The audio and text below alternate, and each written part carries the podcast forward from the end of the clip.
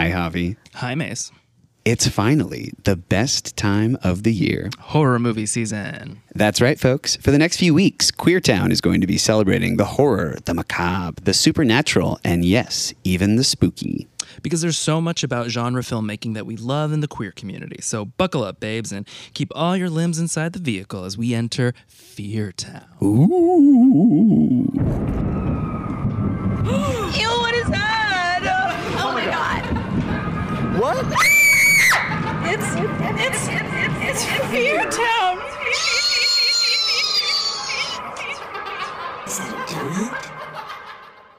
And thanks to our friends at We Love Video for hosting today's episode. Located in the heart of North Loop's classically Austin business district, We Love Video is a nonprofit video rental library, screening space, and cultural center. In an era when streaming services are pulling movies and TV series without advance notice, the preservation of physical media is more important now than ever. Yeah, did you know that you still can't stream the 1961 film The Innocents starring Deborah Kerr? Did you know that? What is that movie? It's a great movie. Uh, actually, I haven't seen it. I heard it recommended recently. I was like, I want to find that movie, and it's very difficult to find. and it's here? Um, I haven't found it. yes, it it's yet. here. We're going to say it's Yes, here. yes. It's okay. You should come down and look for it. If it's not here, it means Yes. it was rented. 100%. You know, uh, that voice that we just heard, I think deserves an introduction. Joining us for our maiden voyage through Feartowne is seasoned film festival programmer, journalist, and filmmaker Bears Rebecca Fonte. Welcome, to, Queertowne. oh, wow. Your voices sound great together. Thank you. Thank you. We've been working on it. I bet, yeah. Okay, so there's a lot of stuff about your career that we'd love to discuss. But first, we'd love to dive into why it is that so many of us in the queer community love scary movies. Yeah, we've talked about this subject on the show before with Trace Thurman of Horror Queers, but we really just were able to touch upon the tip of that iceberg. And Bears Rebecca, as someone who's made several horror movies, we'd love to hear what keeps you coming back to this genre. I think horror movies have always been about outsiders. Usually, it, it's the lone killer or it's the lone uh, survivor um, who stands out from the rest of the group, the only one who figures it out. And I think as uh, as as a queer, um, we are also outsiders, so we are able to identify both with the killer sometimes and also with um, the victim or the survivor. And then also, I mean kind of sadly for years uh, hollywood has used queers as the as um, sort of scapegoats of movies and and excuses to uh, draw attention to people's outsiderness. So I think that that slipped really easily into horror films uh, as a, as an excuse for someone to be a slasher. Um, it's very interesting that that, that has happened, and I, and I think that uh, in the recent years we've been doing a better job of sort of reclaiming our power over that and sort of embracing that like yes we do love horror film and yes it's okay queers can kill people too on on screen and it doesn't have to be offensive it can just it can just be you know I have the right to kill people just like anybody else has the right to kill people Equal opportunity murder. exactly That's what we want, God damn it. Do you have um, early memories of Uh, connecting? I mean, I don't know about like your history, but in terms of like connecting your queer identity while watching horror movies. You know, I think that the first one that always comes to mind, and I don't know if this is just in retrospect, is, is Nightmare on Elm Street 2, which mm, mm-hmm. came out when I was, you know, still in in. Uh, ele- it came out when I was in junior high, and uh, you were about to say elementary school. well, yeah, I was like, oh, that's not true. I was trying to remember what sleepover I was at that, that we Mm, watched. yeah, yeah, it, yeah. right, how old we were, and um, yeah, that movie just always felt very other, and uh, and it, I just remember having a conversation with somebody going, "It was so cool that the the main character was this guy, and he wasn't like a, you know, it wasn't just a screaming girl running away from everybody, and everyone else was like, no, that's lame, and I was like, oh, okay." I guess I'm different. You know, I, it was a, it was an interesting moment, and then people made fun of that movie for years. Like if that was not the movie, you were like, "Oh, we're gonna watch, we're gonna spend all night watching Nightmare on Elm Street," and it would be like one, three, four. Right. Oh, they just totally bypassed oh, it. Skipped it. Yeah. Yeah. Interesting. Yeah, I watched that movie for the first time last year, and it blew my mind how gay it is. Like from start to finish, it is not a straight movie. Well, the director and the screenwriter and a lot of like the production team, they're all gay, and so they they slipped in as many things as they as they could. And of course, the lead actor was not out at the time, um, but he was gay, Yeah. and um, and they didn't they didn't avoid it. I think on set, I, I, there was a really great documentary about about his journey as an actor that played um, a couple film festivals last. Uh, I think it was two years ago, and um, I think you'll have to find in post what that was because I can't remember the name of it. Uh, it's called Scream Queen. Thank you, Scream Queen. Yeah, it makes sense. Um, Yeah. And, uh, you know, I think that uh, it was very interesting to hear him talk about, like, that, that he was just being himself. And then it was sort of, didn't realize af- until afterwards, like, what had happened. But the, but the studio didn't get involved. The studio didn't realize anything was going on. That's so fascinating because watching the movie, he does scream and he does have a lot of like kind of like histrionic reactions to things in a way that female characters often do, at least in that era. Oh yeah, it's a full Jamie Lee Curtis scream that he has uh, in that movie. Yeah. I liked. I'd like to think that the studio was like, "Oh, this is cool. It's different. Let's do it." And, and that's why they. That's why they said yes. Yeah. I mean, it could also just been the first one was such a hit, and like they were, they didn't realize it was going to be such a hit that they were like, "We're just going to let them do what they want to do because, you know, we think we've got something." Yeah, there's an incredible anecdote uh, from when they were filming that movie because it is also interesting because like thematically that movie is very different from the other Nightmare movies in that um, Freddy is kind of like living inside of the main character. He literally comes out of him at one point. Oh, yeah. Uh, and so there's um, a, a- lot of theorizing around that and sort of like what that meant. Um, but throughout the movie, for, especially like the first half of the movie, um, Freddy's really uh, seducing him. Uh, so that he can be brought back into the real world. And so there's a scene where he's like very gently caressing um, Jesse's face um, with his glove and he's like caressing the side of his face um, with the blades. And when they were filming it, uh, Robert Englund, who plays Freddy, uh, put his blades in his mouth. Um, as kind of like a flirtatious thing and like one of like somebody on set was like ran up to the main character and was like you cannot do that Yeah. like that is a line too far So someone knew what was happening. Somebody knew. Yeah, yeah, yeah.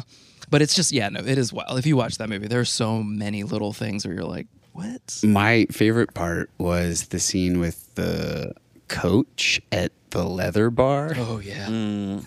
like, how was that approved? I mean, anytime. Well, I mean, anytime you go to a leather bar, I mean, clearly. But we've been seeing that on screen since like the late '70s. So, uh, you know, that we're only a couple years removed from cruising, so it wasn't Yeah. that crazy. Whereas, like five years later, they would never have done that. Be like, oh, we can't go there, even though we had gone there. Yeah. And, and then if we're going to talk about like um, movies that you saw at an early age that are horror movies that sort of really affected you, I can't avoid uh, thinking about Silence of the Lambs because Silence of the Lambs being probably my first uh, like face to face visual of someone who's trans or someone who you know claimed to be trans which I, I think there's some real problematic stuff Sure. with with with that identity issue. I don't actually really think he's trans but they say that.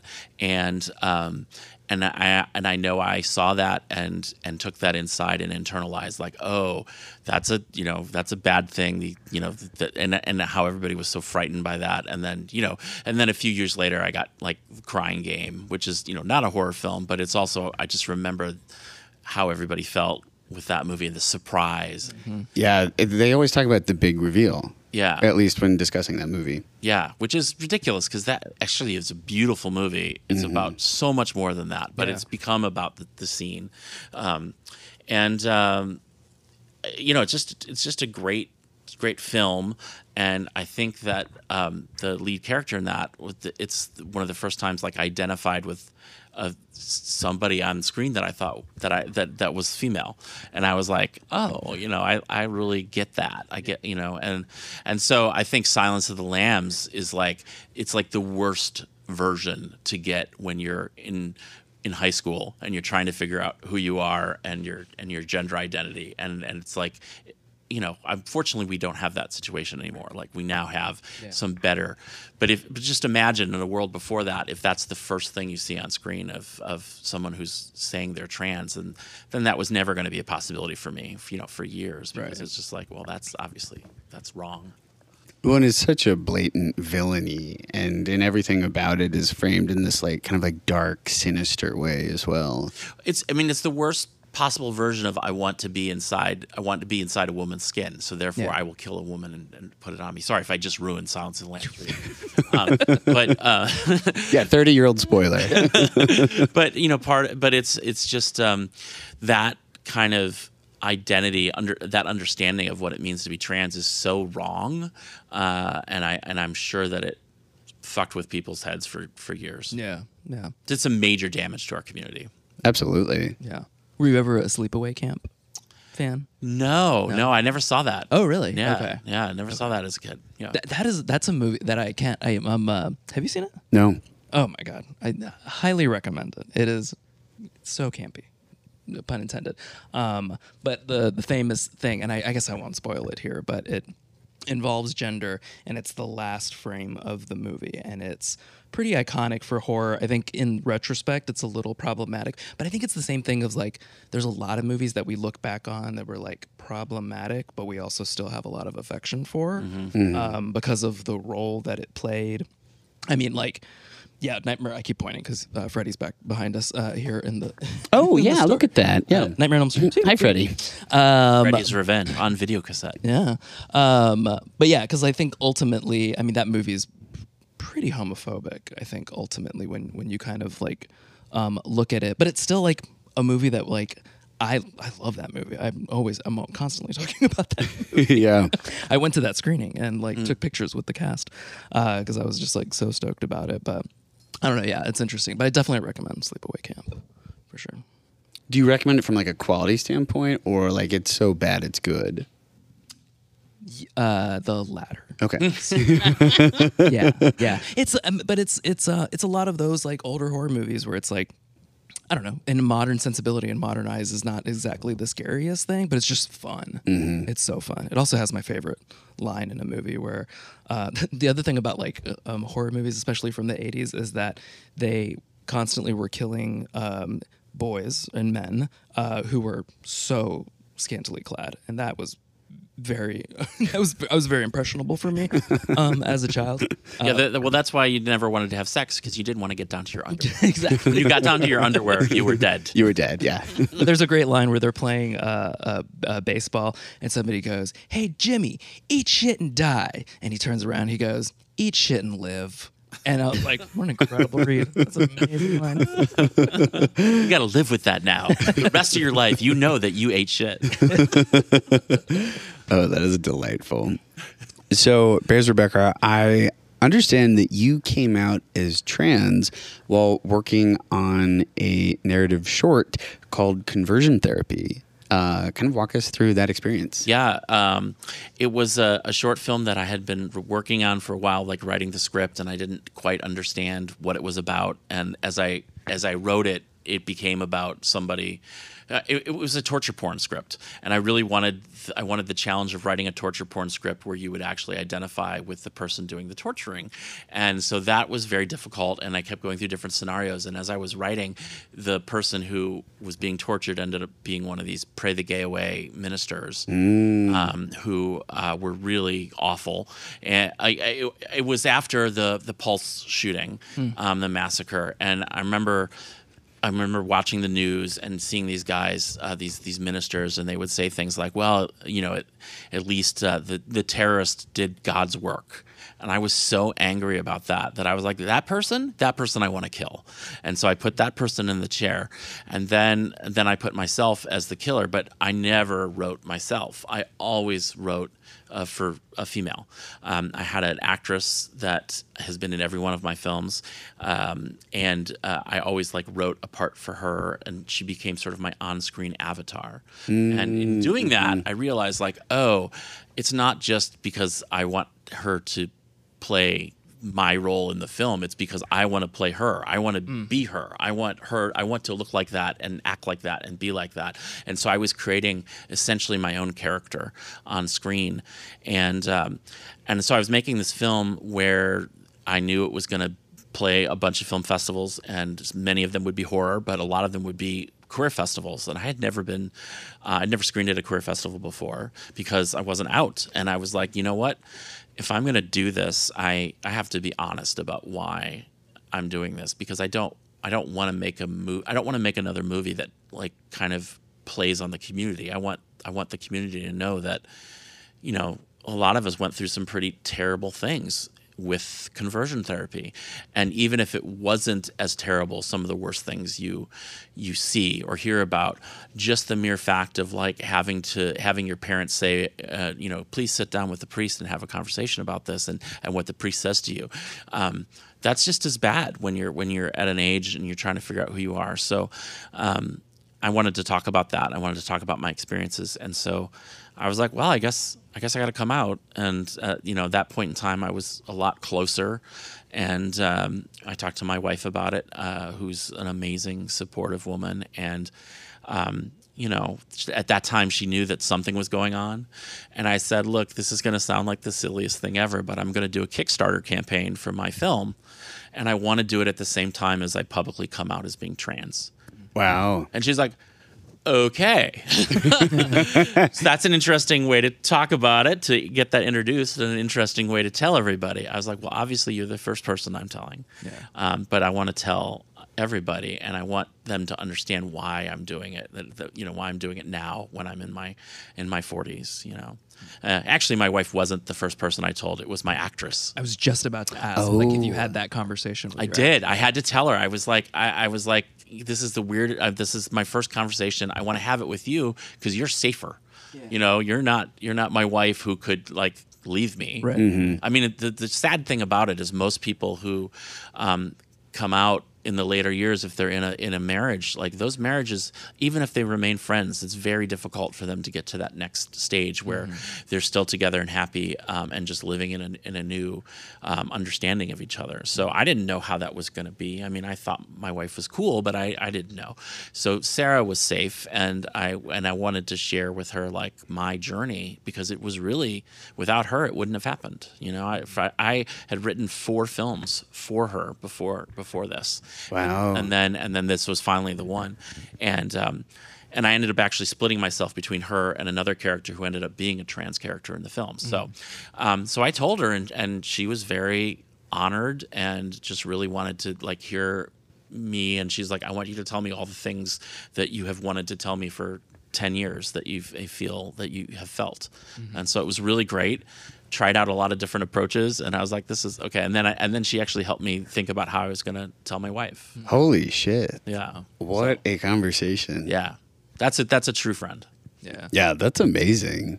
So in because you'd done four films with her, right? Mhm, Yeah. In looking back at the previous parts that you had written, did anything stand out to you as like, oh, it was happening? Well, the one before that was uh, was when she was pregnant, and I wrote uh, I wrote a film about um, basically being. Uh, uh, impregnated by an alien, and um, and and the other character was never able was really jealous because she wasn't able to have a baby, and so I realized Sarah was pregnant and I was having these feelings Right. about like I'm jealous because I'm never going to be able to have a baby.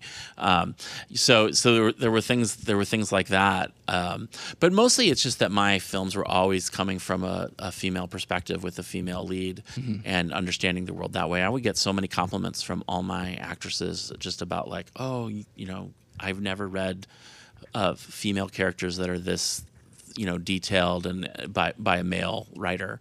Um, and i just i just took that as a compliment. You know for a long time i i just um, felt like i was doing i was I, I was doing just a great job writing and then i then i realized kind of why why it, i felt easier to write those characters That's so fascinating. And it kind of makes sense. Like, as storytellers, the way that we move through the world is by doing projects. And it sort of makes sense that, like, the work of putting something together would unlock a doorway inside of you. Absolutely, yeah. That's a that's great, yeah. Because and then it would be every couple years where we would do a film. So so each time it was a check in, like like uh, two years later, like, okay, here's where I am now. Here's here's what this is now.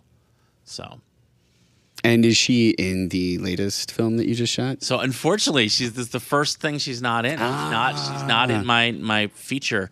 Um, because it just didn't work because she had her second baby and she wasn't able to take like a month off to go shoot a feature film, which is a much bigger commitment than let's go shoot a short film in, in three or four days. Yep.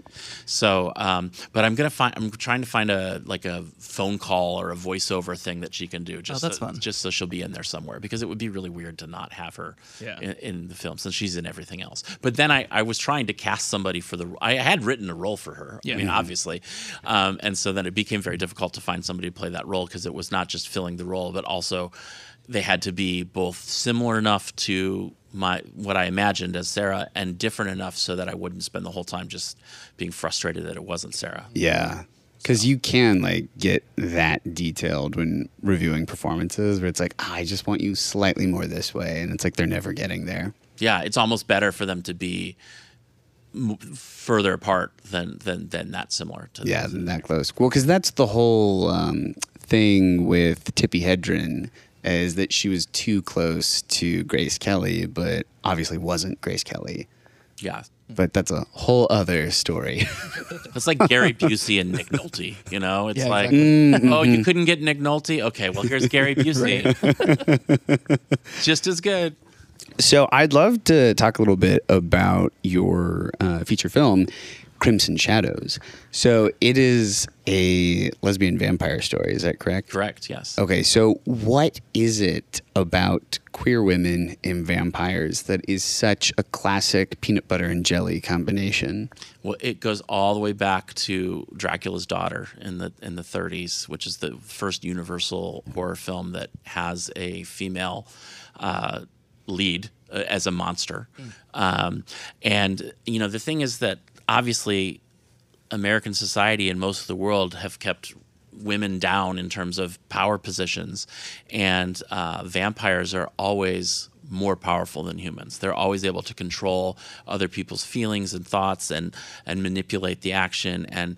Um, so that's very, uh, it's a great place to put a female because they don't normally get that. And so you get both kind of like, um, you know what what are they under those circumstances? Do they handle the power differently than a man would or or is it exactly the same? Um, and and then also it, it just is fun for the actresses. Um, also you vampires are inherently sexual. Um, Inherently. always. Um, you know if you read the original Dracula from Bram Stoker there's like a there's a four-way gangbang scene um, with you know three women and, and a man up in an attic Hell yeah. yeah, and, and it's like, wait, I don't remember that. From, but you just, Yeah, they didn't put that in the movie. yeah, yeah. Actually, it is, it is, it's suggested, yeah, a little bit. You just don't get. I mean, if you're talking about Francis, Ford Coppola's Dracula, I don't know which one you're Oh, talking about. I was There's thinking, so I was many thinking the movies. the, the um, Bela Lugosi. Oh yeah, no, yeah, no, no, yeah. The Bela Lugosi movie does not follow the, the Yeah. book hardly at all. But, um, but yeah, I mean, vampires always because their action of killing is sucking blood. It ha- they have to get close to the human body. That it has to be somewhat sensu- sensual. It requires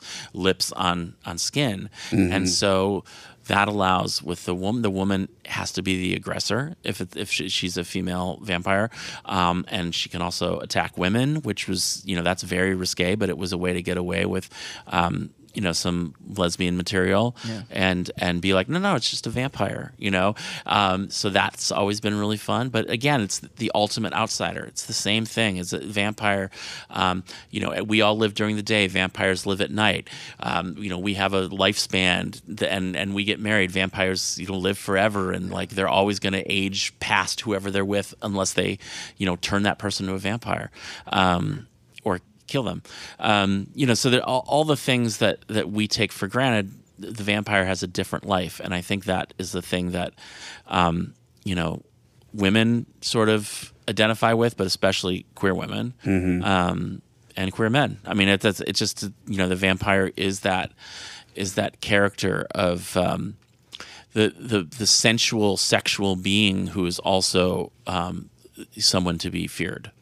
And and there's also like a tenderness sometimes that's portrayed at least initially. Yeah. Like I think about True Blood or The Vampire Diaries or a lot of these like long-standing Mm-hmm. vampire courtship shows. Like the first batch of episodes is always a woman locking eyes with a vampire across a crowded room, Mm-hmm. and there being this like idea of connection that no one else is experiencing, and that's so inherently queer at its core. Yeah. Yeah. Yeah. Yeah. Even, even for men, even like the depiction of men, the classic depiction like of Bela Lugosi or Tom Cruise and Brad Pitt in Interview with the Oh, Vampire. It's, oh, sure, like, yeah. So queer coded, and they're just a little. Don't tell Tom that, Yeah. though. No, no, absolutely not. He'll freak out. He'll jump out on a couch or something. Tom, you're not in here, right? Although Michael Myers is hanging out in the corner of this room, and I keep locking eyes with him. That is a stuffed doll, right? That that there's not a real man in there. I mean, if if it is a real man, he's done a very good job of holding still. There you go. Yeah, he's He's waiting, for his moment. that final moment. Yeah, no, I think that uh, that idea of seeing someone across the room or connecting with somebody in a way that no one has ever connected before, getting Yeah. right to the core of someone's heart and being that's such a that's such a queer idea. But it's also something we all want. Yeah. So that's what that's what it makes you know so desirable about a vampire film. So, um, so in my film Crimson Shadows, the uh, the vampire is a woman who's you know been a vampire for seventy, you know, one hundred and seventy years, and eventually she decided she wanted to have a child, and so she stole one, and she's been raising him, but he doesn't want to be a vampire, and so now when the film starts, basically he's you know, in his late 60s and he's dying of cancer. And the vampire, you know, is she still looks like she's in her late 20s.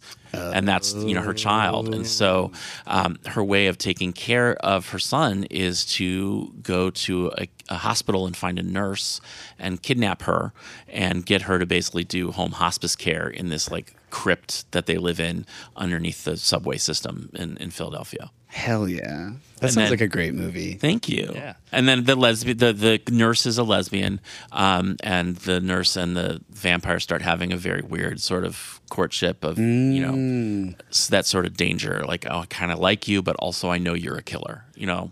I recently watched Daughters of Darkness for the first time. Great and film. That movie blew my mind. Not familiar. It is uh, probably one of the more like visually stunning movies I've It's ever seen. so beautiful. Did you see like the new restoration? Because they just did it like uh, like a couple years ago. I think that would be what I watched because I streamed it. It's so beautiful. The colors are just vivid, and and the the picture, the just the the stage picture. It's like you know the way people talk about Wes Anderson and how he understands um, color and uh, and visual uh, architecture. Um, it's all in it's all in Daughters of Darkness. Yeah, it really kind of reminded me of the trend of um, mothering, where it's like there's, you know, like a strong female character or personality. And it was like, yeah, like we were definitely being mothered watching that movie. Yeah, yeah. so, uh, this is obviously a very uh, difficult time to be a filmmaker. And I'm curious how you kind of went about the process of putting together a feature film in a COVID world, in the economic conditions that are happening. Like, I'm sure there are a lot of uphill battles that you were fighting, but how have you been able to persevere to the finish line? Have you filmed it? Yeah, it is. It, it is filmed. Oh, Uh. I mean, yeah, I'm in post production. I'm editing Awesome. right now. Um, yeah, uh, I think the quick answer would be not very well, um, because because uh, you know I was when I was writing, we kept waiting for COVID to end. So we, we you know I wasn't working too hard to get the film done because I was like, okay, well, eventually we're gonna hear COVID's done, and then I'll be like, all right, well, let's shoot in a month. Um, but it just kept not happening. So eventually we're like, all right, well, I guess if we're gonna do this, we're we're, we're gonna do it. And um, we didn't have enough money to. Um, make the whole film entirely, but we had enough money to shoot the film. And I was like, let's shoot the film, worry about post production later because who knows how long it's going to take. And so we, you know, you have to get a COVID compliance officer, um, and you have to be super careful on set about like the the food that's out and what you're touching. And of course, you know, some people are better about that than others. We had a three week shoot for our first um, shooting, which would would have been in. Um, uh, 2022, May of 2022. And uh, we got two weeks into the three week shoot, and then three out of the four producers, the, the assistant um, uh, director, and most of the PAs all got COVID, Oh no. including me. Oh I, no. I also got COVID. And so, um, but we had built this set and we're like, well, this is ridiculous. We can't take this down and build it again. It was Yeah. really a nightmare. So what we ended up doing was I directed the last four days of the shoot from a hotel through cameras. I they had set three cameras up in the in the space and. Um, and uh, I had a Zoom feed, and they could hear my voice, and you know, it was like the the the, the voice of God, like, oh, let's do that one again, um, and um, and so we got what we got we got what we could get, but we knew that we had to come back. So basically, Yeah. then we had to wait nine months to raise enough money to go back and shoot one more week because we didn't get Wow, yeah. So that must have been such a frustrating experience. it was really frustrating, and uh, also put everything on on hold. Like just the whole plan of like when you make a movie, you're like, oh well, we're gonna get it done at this time so we can send it to this film festival, and hopefully this will be our premiere. And you know, you kind of have that all tracked out even when you when you film, and that's just all gone completely out the window. Yeah, I'm navigating a bit of that right now with the short that I produced this summer, and it's so fascinating how like the festival timelines work because I've it's been a few years since I've really submitted to festivals, and it is like uh, if if like you don't get the fall ones, you really gotta wait quite a bit. Yeah. Yeah, I mean that are worthwhile to, Yep. to submit it to. Yeah, A- a- and and also for a feature, it's really important where you premiere. Sure. Um, and so so that's going to be something that we're you know we're going to hold out for. And I right now it's like I'm trying to I'm trying to go as fast as I can, but I also want to make sure it's good. Yeah. So hopefully. If all goes well, I'll get it done, and I'll I'll get a good enough version in the next two months that I can then send that to people for next year and be like, "Well, this will be ready by the time you know your festival is." Because um, Frameline in San Francisco is in May, and Outfest is in June. Those are the big queer festivals. Um, Inside Out is in April. That's in Toronto.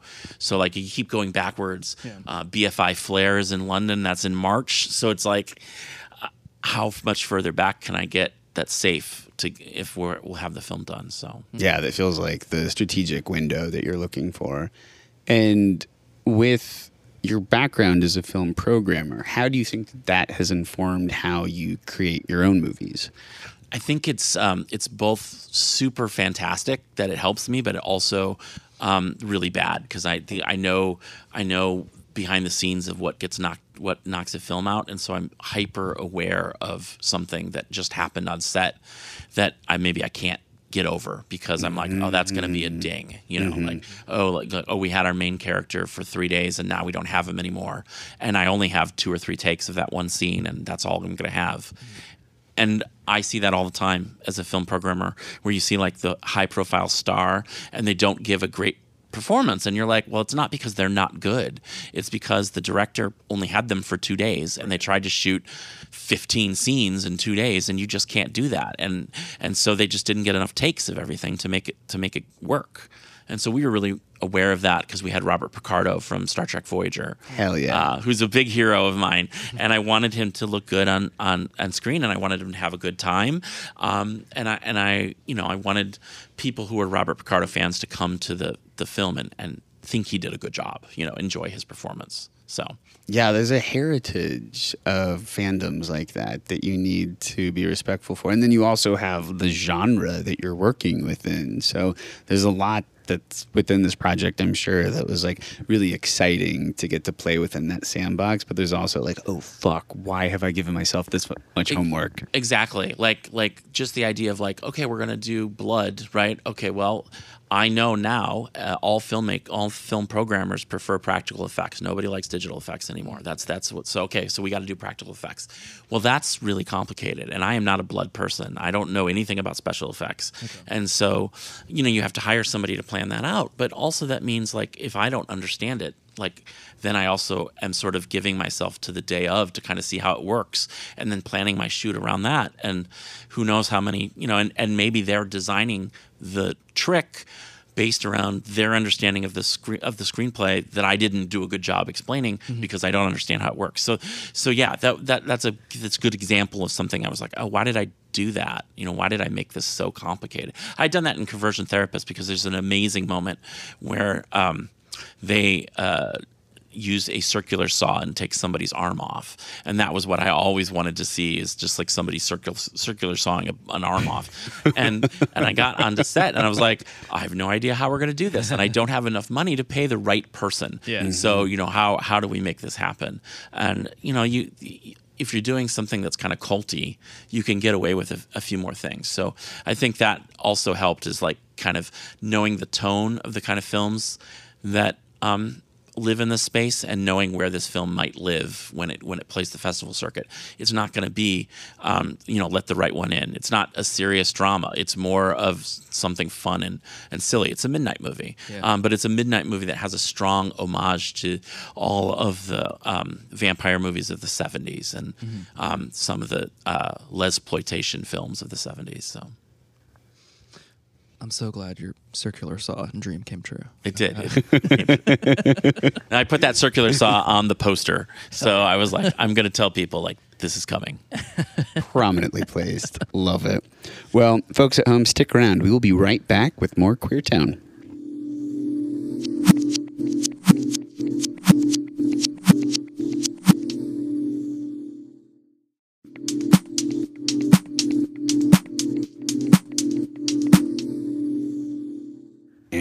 Welcome back to Queertowne. We are still hanging out with Bears Rebecca Fonte at We Love Video.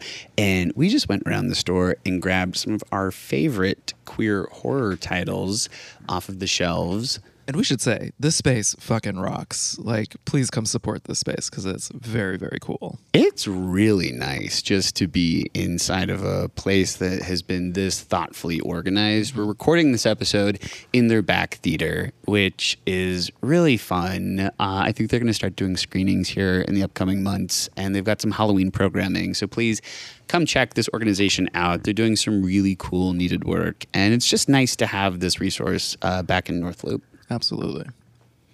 I was so sad when all the video stores started closing, and I was like, "This is something that is so Austin. You know, Yeah. we have to find a way to make this continue." And so, it, it just stepping in here. This is the first time I've been in here. Um, the care that has been put into this, just the, even just the design of the space with the rolling carts, so that everything can move around and you can open it up and and, and you know have an event here. Um, it's really put together by somebody who loves movies. Yes. This is, this is going to sound a little corny, but like as we were going through it, I was like, I haven't had this tactile experience of like going movie by movie, like pulling them out uh, since before the pandemic when um, I Luv Video was still open. Yeah. And I was like, oh, I haven't had this experience in so long and I love this shit.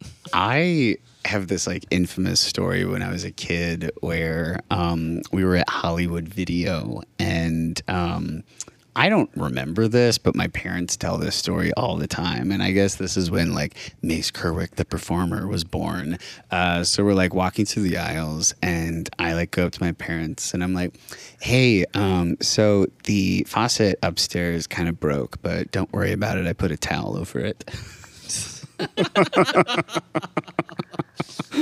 It's fine. I got it taken care of. Uh, Needless to say, we did not rent anything that day. you had to get a Blockbusters uh, membership. yeah, um, yeah, we had to run out of there in embarrassment. Okay, the first movie that I pulled off the shelves is the Blu-ray disc copy of Jennifer's Body, Yes. and there's an amazing little. Um, uh, created thing on here. I don't know if uh, We Love Video did this or if someone that they pulled the DVD from had it, uh, but it says, Got a tampon? I thought you might be plug-in. And I think this is a direct quote from Yes. the movie. And this is a movie that I saw in theaters my senior year of high school. Oh, wow. And it was, this is, get this, it was the movie that made me want to be a filmmaker. I mean, incredible. I think that's great. Yeah. I walked out of there and I was like, yeah, I want to do something like that one day. It's so sexy and Mm-hmm. and it, and it's so like in your face queer. Yes. Um, and I, I'm surprised it got made. Yeah. Um, Mm-hmm. but uh, but I'm also on on the other hand surprised it's not like like when it came out it wasn't the biggest film ever. Right. You know because because we were you know we bef- Megan Fox was already somebody that everybody had the hots for. Amanda Seyfried was already somebody that people considered like one of the best actresses out there. And Diablo Cody was the writer who wrote the best written film of the last ten years at that time, which Yep. you know wrote Juno. Um, and so people were ready for it, and uh, and I remember being excited about it and going to the movie theater, and then it not and then and then it not being a super success, and I couldn't figure out why it wasn't. Yeah, I don't know were afraid of it. Yeah, what didn't click with people? I mean, it's definitely very over the top, but to me, that's what makes it great. I mean, the version we're looking at here is unrated, and Megan Fox's body literally has unrated in like bloody lettering. Like, this is the movie we're talking about. Yeah, about. it's like I don't remember Yeah. that. I don't remember that scene in the film where she wrote "unrated" in blood on her, on her stomach. But, It must be in this version. right, it's in one of the you know cut for. so- Yeah, yeah. it has that badge of honor of a movie that wasn't successful. I don't think it was marketed super well when it came out. Um, and then like over the years, I mean, yeah, I think you bring this up in front of any like horror queer nerds. Like, of course, that's that's Of one course, of the, that's one body. of the central tomes. I mean, look at the supporting cast. We've got Johnny Simmons, J.K. Simmons, Amy Sedaris, and Adam Brody as a rock star. Adam Brody. Like, yeah, like that is a movie that was made in 2009. Yeah, let's fucking go. it's almost coming up on its 15th anniversary. Yeah, next year, buckle up. Yeah, yeah. I hope they do some screenings, like some some get the cast back together, and you know, it'd be nice. It'd be nice to roll that out again. It would be, and especially with like all of the shit that Megan Fox has received throughout her career, I think it would be really cool to kind of reclaim this one. You know what? She's really good in that film too. Like Yeah. people said, like when Transformers, she didn't do much. She was just sexy, right? But this film, she is funny and powerful, and um, and I, I remember I remember seeing Transformers and saying like that she's really good. She's going to go somewhere, and everybody was like, "What are you talking about?" And then I saw Jennifer's body, and I felt very validated because I was like, "No, no, I saw something in one line or something in Transformers that made me think that oh, okay, she's she's got something." Yeah. and she's so good in Jennifer's body. yeah, highly recommend if you haven't checked it out. Okay, Javi, what'd you grab? Uh, so I grabbed uh, Hellbent, uh, which is a very difficult movie to find um, streaming wise, but this was a horror movie that came out in 2005. It i- it takes place in West Hollywood on Halloween. Wow, Yep. Uh, gay. so it's it's uh, no, it's a bunch of gays dancing in the West Hollywood Halloween carnival and turns deadly for four gay friends. When two men are found dead, the friends find that they are the killer's next target, and the killer is this uh, impossibly muscular man with a wild mask, and he kills people with I don't know how to pronounce this a scythe.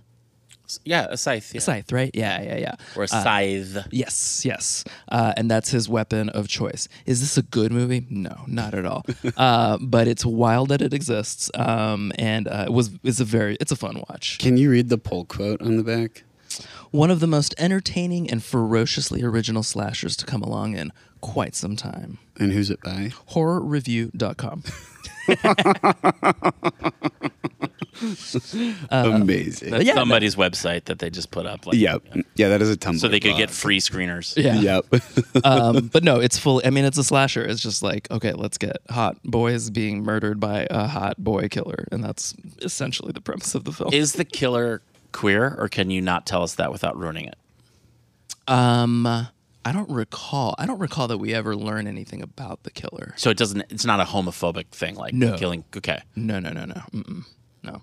But fun, fun watch. Highly recommend. Because now I feel like that's very possible to happen just on the streets today. There could be Sure. a- Yeah. some Yeah. crazy MAGA guy coming out and killing a bunch of queers at at the West Hollywood parade, and Yeah. it Yeah. wouldn't even be a horror film; it would be the news. Exactly. Yeah. And I guess that's what separates the real world from this movie is that it's like a sexy guy who's doing the kills. Yeah, yeah, that MAGA guy is never sexy. No, It's like, no, never. He looks like he's off Duck Dynasty, and he's not doing it with a scythe either. You know? Mm-mm. Yeah. So, Or like a, a six pack showing. Yeah, this looks like a knockoff Daredevil mask that this guy's wearing. Yeah. This was in that early 2000s. Uh, We've talked about this a million times around how there were a lot of, you know, uh, queer films were just not mainstream and they weren't. Um, uh, they weren't popular, and so there was just a lot of indie stuff. And there's like a lot of pretty bad indie films. Oh, and this is 100%. absolutely- And I think this is one of the studios that would often. You know, put out some of I was talking with a friend of ours, Blair Stokes, a few years ago. You might know this, Javi, uh, but just including everyone else in this. And I'd been talking up the Eating Out franchise, Oh. and I showed her the first movie and was legitimately embarrassed at how terrible it was. Like in my head, I thought it was laughably bad, Yeah. but it was just bad. Yeah. Sometimes you don't realize how bad something is until someone else is sitting there with you, and you're you're, you're going through it a second time, and you're like, "Oh, I really didn't need to see this a second time." Yeah. Actually, yeah. But it's such a testament to like at that age finding those queer films and like you know now there's so much representation. Uh, still not enough, but there's a lot more than there were like in the early 2000s. And like I, I would glom onto those movies. Some of those movies that like I, you know, I'm like this is not a good movie, but like I love this movie and have so much affection for it. Oh yeah, that's yeah, that was um, childhood for us. Yeah. Okay, Bears Rebecca, what did you grab? Uh, so I grabbed a, a classic, uh, The Hunger, which is a Tony Scott vampire film. One of the many vampire films I watched to uh, to study up for my my film, um, and it's got David Bowie in it, uh, which is you know pretty amazing, and uh, it has this great lesbian relationship uh, that is understated and pretty and beautiful, and uh, the film is like almost nothing happens in it. Yeah, It's like it's like waiting, waiting for murder, but nothing, but nothing. You know. it's so stylized. It really kind of um, speaks to like eroticism in a way, and like how sometimes you're just like waiting to be turned on. Yeah, I actually think this isn't the film though. Now that I'm looking at it, Oh, no. it says The Hunger, but then it, it looks like this is actually three films. It says stories to make your blood curdle and your hormones race, and that's not. and, and it's got an 18 plus thing on it. So I think I grabbed the wrong. But it is called The Hunger. It's and not it sa- David Bowie. and it says Tony Scott and Ridley Scott present. So I don't know what this was. They got their these people to put their names on these movies. Wow. Um, yeah, it so- looks like we have room 17, red light, and footsteps.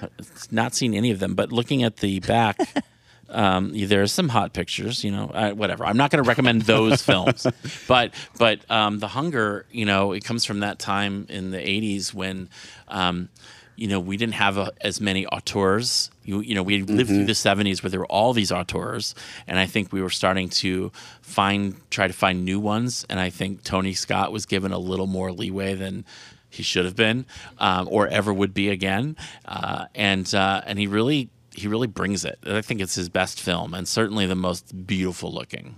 It's such an incredible movie. I have a funny story about that. My dad, uh, it came out when he was in college in upstate New York, and he went to go see that movie, knew nothing about it, and literally stayed in his seat for the next screening of it and watched it back to back. Wow. Yeah. And when I saw it, I think I was similarly his age in college. And it's just fucking incredible. Yeah. And I was so into it that I actually like went to the library and I rented the book it's based off of and highly recommend checking that out as well. They really flesh out the world of the vampires um, and how uh, the whole relationship exists between because it is like a sort of like polyamorous threesome that's um, happening.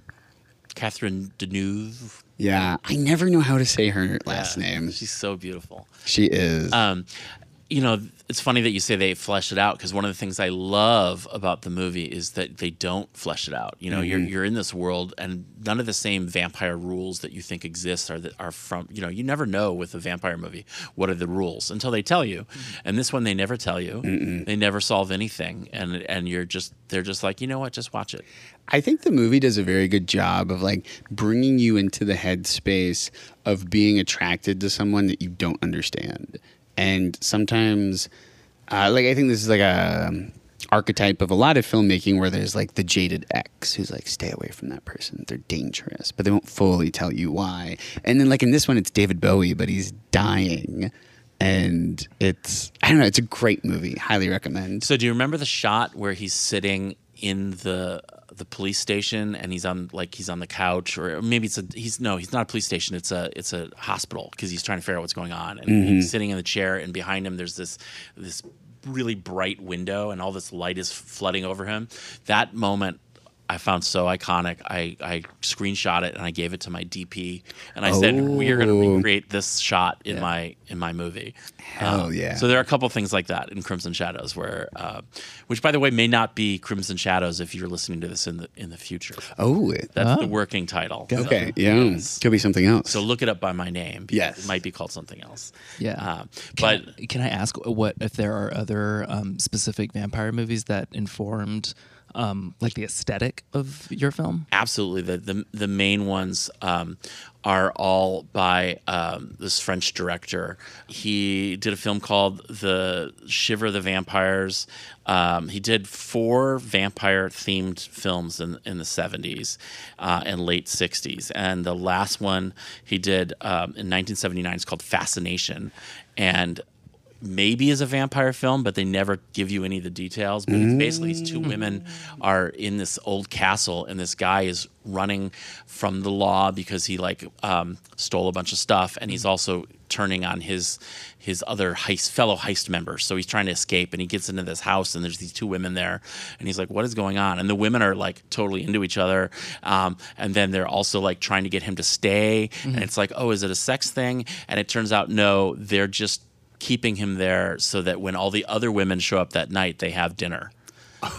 so, yeah, it's an amazing movie. It's totally like sexual and totally female empowerment. So that was the main movie that I that I that I showed everybody. But um, th- there's a, a lot of his films. They're they're all available. Like they're all being like. Uh, redone in 4K just recently because oh, people are rediscovering him. But Jean Rollin is his name. Jean Rollin. I would like to check him out. Yeah. Okay, I know we only had one movie that we were supposed to grab, but um, I broke the rules. But you grabbed and- four. Yeah, I grabbed four. um, so I also grabbed The Fly, which is interestingly enough paired with The Fly Two, which I have not seen. Uh, I knew there was a flight. can't too. recommend that one. uh, but I love The Fly. Um, I'm someone where I really love movies from the 50s, which uh, I'll get to in a second because that was one of my other picks. Uh, but I love how it is that stereotypical love drama from the 50s, but it's this like weird body horror that was made in the 80s. It's this like fascinating blend of genres. And Geena Davis and Jeff Goldblum are so sexy in it. Like, really buy their chemistry together. Well, I think anytime you're doing a body transformation film, it, it has a, a queer context. for sure. 100%. Right? It's built right in. It's yeah. built in there. You can't escape that.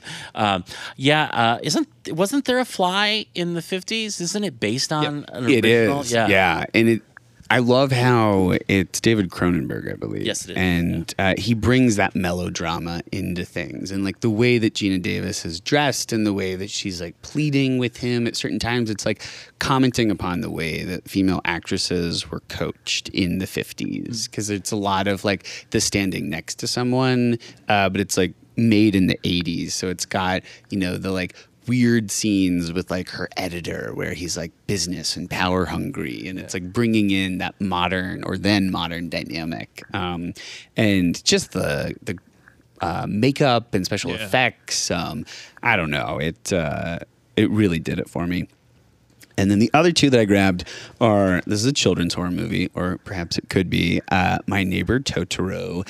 Uh, I love this movie. It is a Miyazaki film. You can watch it on HBO Max, but you can also come here to We Love Video and rent it on DVD.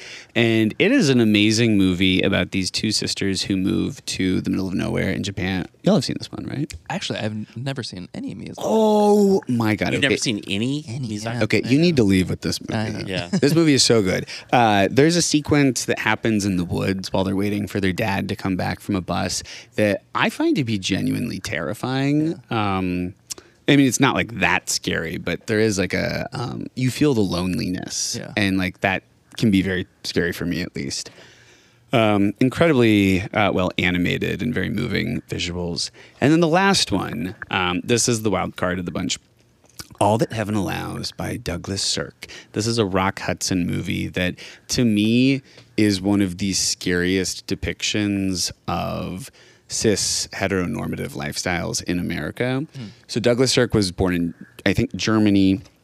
And this is basically his commentary of the like beautiful white picket fence life in the 50s and how oppressive it was and how people weren't really allowed to get outside of the trappings that held them within their um, social and relationship roles.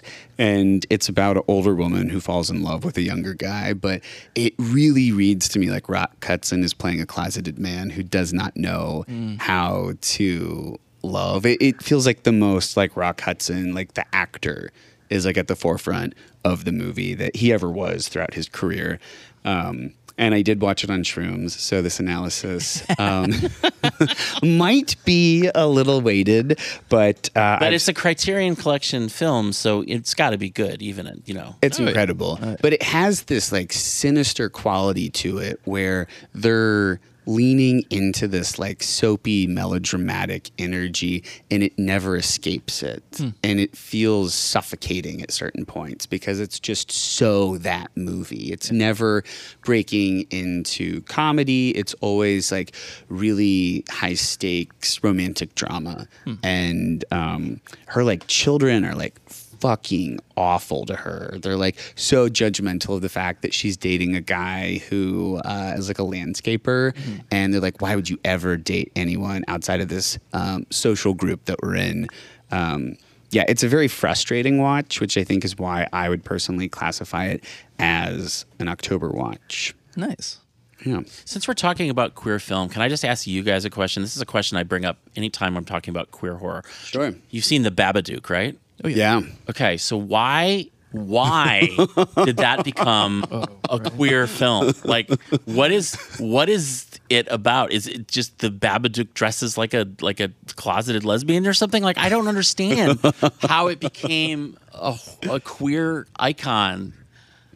I I think I think that it's an intersection of like at that time like the ironic internet um, humor um, that was really emerging on Twitter and like really gay Twitter, um, and I think like especially like especially on social media like queers have the ability to take something and claim it as their own.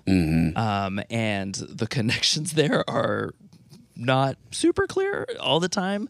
Um, but it was the first one that like y- y- I- yeah i think it started as a meme Like a s it was a spurious connection, and they're just Yeah. like, let's Yeah. just claim this and say that it's queer and just see what yeah. people. But I also think do. it's a film that has like a pretty fantastic uh, female performance, which of course is always like Yeah. kind of upheld, um, in especially like amongst like gay men. We're always like you know mother.